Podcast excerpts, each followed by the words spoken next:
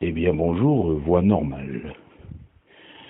Eh bien, il fut un temps où, quand j'allais me promener tout petit petit dans la montagne, j'ai rencontré euh, une brebis tellement gentille avec un regard tendre.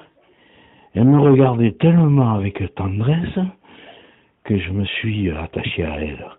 Oui, je me suis vraiment attaché à elle. Elle était belle, elle était libre, elle gambadait, et elle gambadait, et elle gambadait dans la montagne. Elle était tellement libre qu'elle se rendait pas compte du loup. Et oui, le loup. Le loup l'a mangé depuis.